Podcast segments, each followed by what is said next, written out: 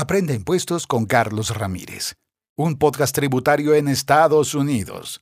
Cada día usted escuchará los consejos y tips tributarios con Carlos Ramírez.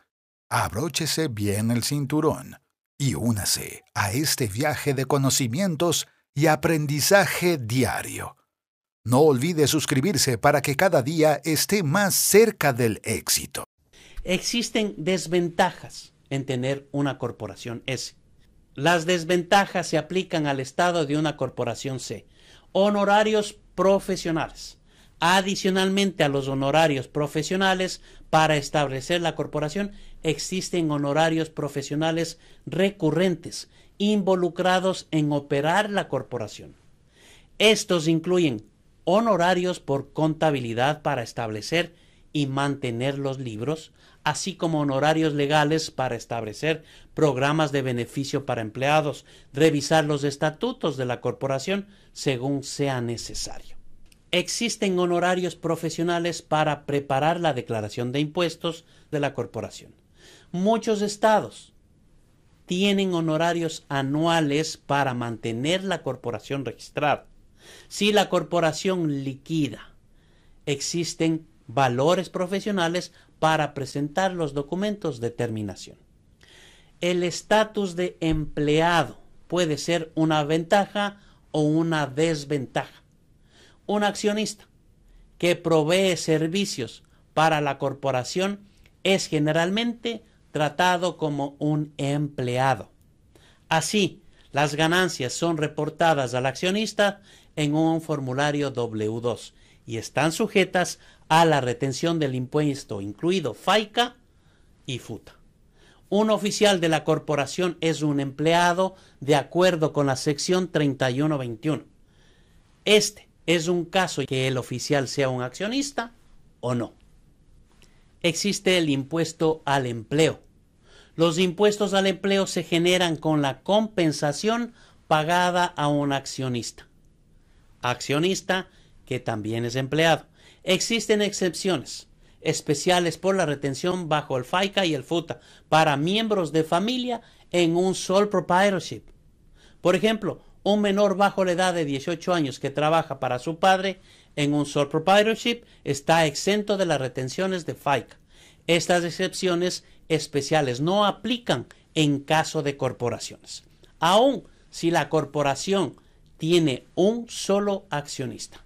Por ejemplo, a una corporación que tiene un solo accionista se le requiere retener los impuestos FICA por los salarios pagados al menor, aun si el menor tiene menos de 18 años. Dentro de las desventajas existe la pérdida de control. Un sole proprietorship que incorpora el negocio experimentará cierta pérdida del control si existen otros accionistas ya no soy yo el único, ya no soy el jefe.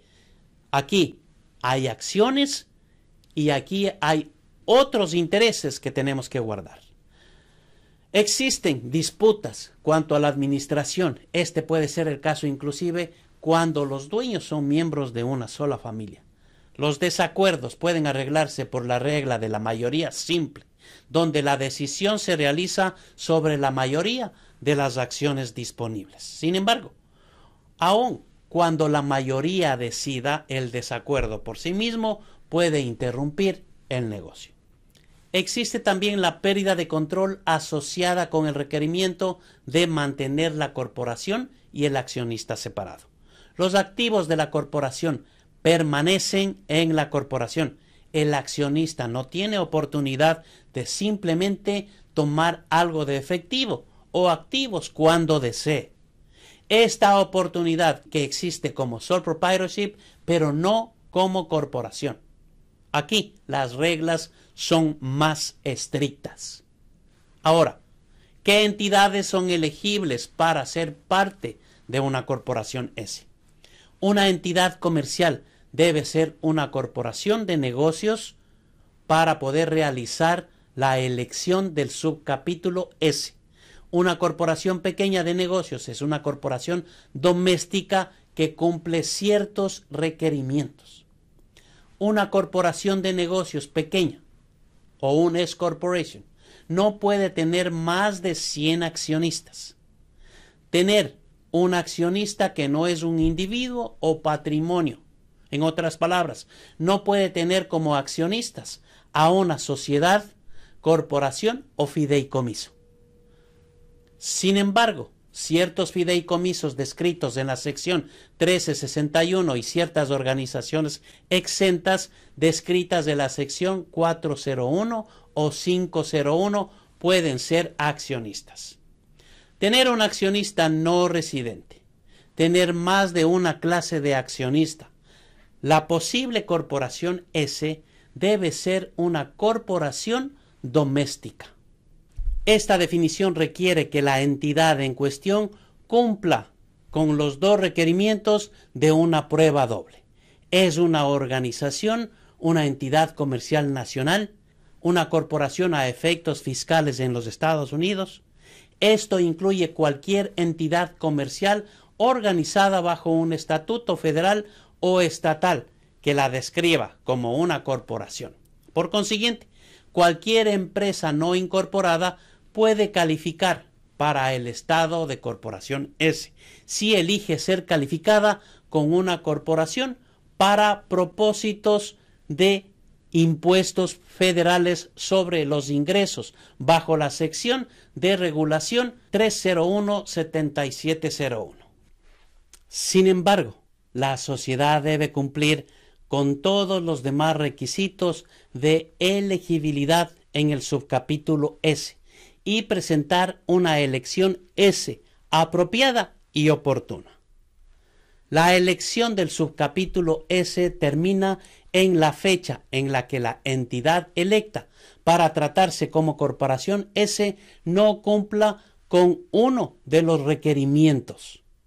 Las siguientes corporaciones no pueden realizar una elección S porque son corporaciones no elegibles una institución financiera, incluido bancos, ahorros, mutualistas, bancos corporativos y sociedades de condominio y crédito, que utilizan el método contable de reserva para deudas incobrables o pérdidas por préstamos bancarios.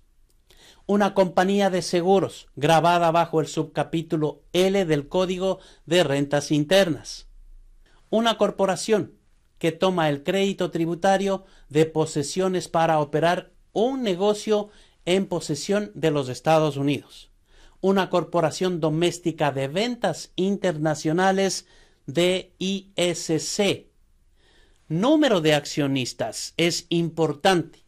Para calificar como una corporación S, la corporación no debe tener más de 100 accionistas. Al contar los accionistas, las siguientes reglas aplican bajo la sección 1361. Una esposa y esposo y sus patrimonios se tratan como un accionista, aun si poseen acciones individualmente.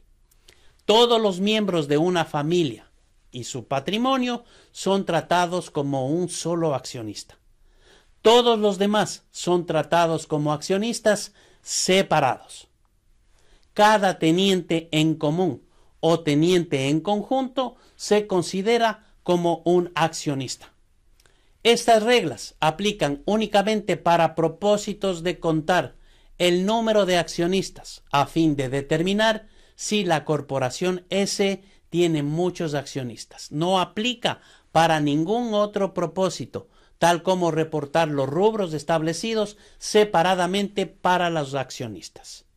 Para los miembros de familia incluyen un ancestro común. Sin embargo, un individuo no debe considerarse como un ancestro común si una fecha aplicable al individuo es removido de la sexta generación con respecto a la generación más joven de accionista que sería debido a la regla de miembros de familia.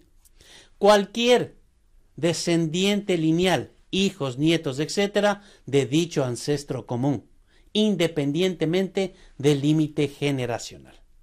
Cualquier cónyuge o cónyuge anterior de dicho ancestro común o cualquier descendiente lineal de cada uno de ellos.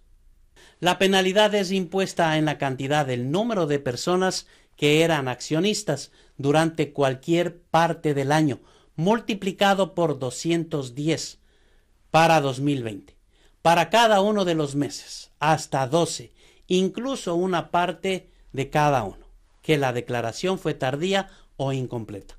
La multa mínima para una declaración con más de 60 días de retraso es la menor del impuesto adeudado o 435 dólares. La corporación S puede tener una sola clase de acciones en circulación. Para esta definición, cada acción debe tener derechos iguales a las distribuciones actuales en la liquidación.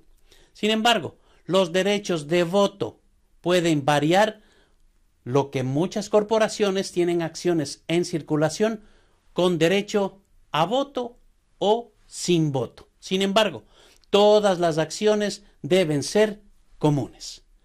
Para elegir a una corporación, tributar como S, como Small Business, debe hacerse un análisis, debe hacerse un estudio, una decisión para saber si la planificación tributaria es efectiva. No todos los negocios pueden elegirse como corporación S. O no, a todas las corporaciones les conviene ser una corporación S. Antes de hacer la elección, usted debe estar seguro o segura del paso que va a dar. La elección de corporación S dura cinco años. De lo contrario, tendrá que liquidar la empresa e incorporar una nueva. Muchas gracias y espero que sea de mucho servicio para usted. Aprende impuestos con Carlos Ramírez, un podcast tributario en Estados Unidos. Cada día usted escuchará los consejos y tips tributarios con Carlos Ramírez. Abróchese bien el cinturón y únase a este viaje de conocimientos y aprendizaje diario. No olvide suscribirse para que cada día esté más cerca del éxito.